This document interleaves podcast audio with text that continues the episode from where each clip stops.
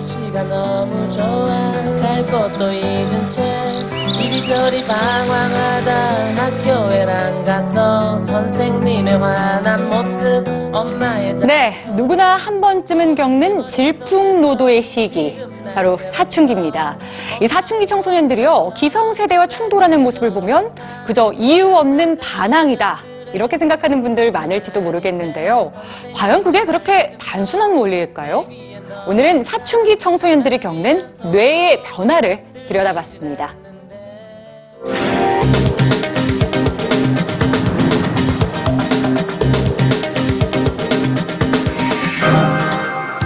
일탈, 반항, 무모한 행동. 사춘기 청소년들은 비이성적일까요? 사춘기를 겪고 있는 10대 청소년과 사춘기가 지난 대학생, 그리고 성인이 같은 실험에 참가했습니다. 자동차 운전 게임이었는데요. 결승선에 빨리 도착할수록 보상이 커지는 게임입니다.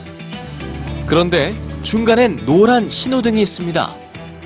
신호등이 켜질 때 멈추면 결승선까지 3초가 더 걸립니다.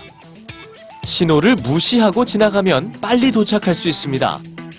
그러나 충돌 사고가 일어날 경우 6초 더 늦을 수 있죠. 사춘기 청소년들은 과연 어떤 선택을 했을까요? 과감하게 신호를 무시하지 않았을까요? 예상과는 달리 가장 신호를 잘 지킨 사람들은 바로 10대 사춘기 청소년들이었습니다.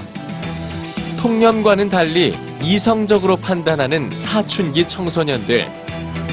그러나 실험 조건을 달리하자 선택은 달라졌습니다.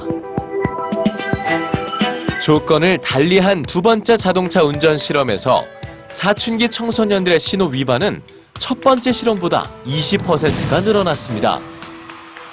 대체 무엇이 사춘기 청소년들의 행동을 변화시킨 걸까요?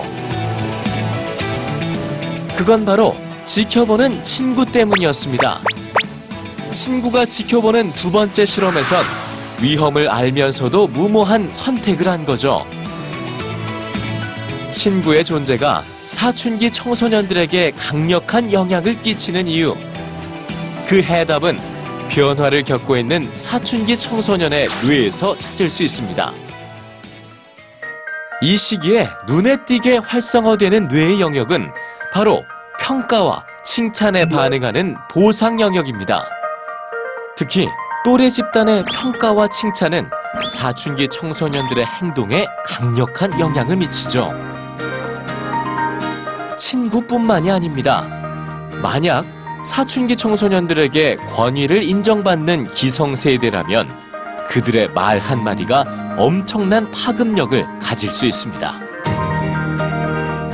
그런데 한마디의 말에도 민감하게 반응하는 사춘기의 뇌를 멈 추게 하는 목소리가 있습니다. 미국 피츠버그 대와 UC 버클리, 하버드대 공동 연구 결과 14세 청소년들에게 특정한 녹음을 30초간 들려줬더니 사춘기의 뇌 중 부정적인 감정에 관한 영역은 점점 활성화된 반면 상대방의 입장을 헤아려 공감하는 데 필요한 뇌의 활동은 점점 줄어들었습니다. 사춘기의 뇌가 공감하길 거부했던 목소리. 실험에서 사춘기 청소년들이 들었던 그 소리는 바로 말과 행동이 다른 기성세대 부모의 잔소리였습니다.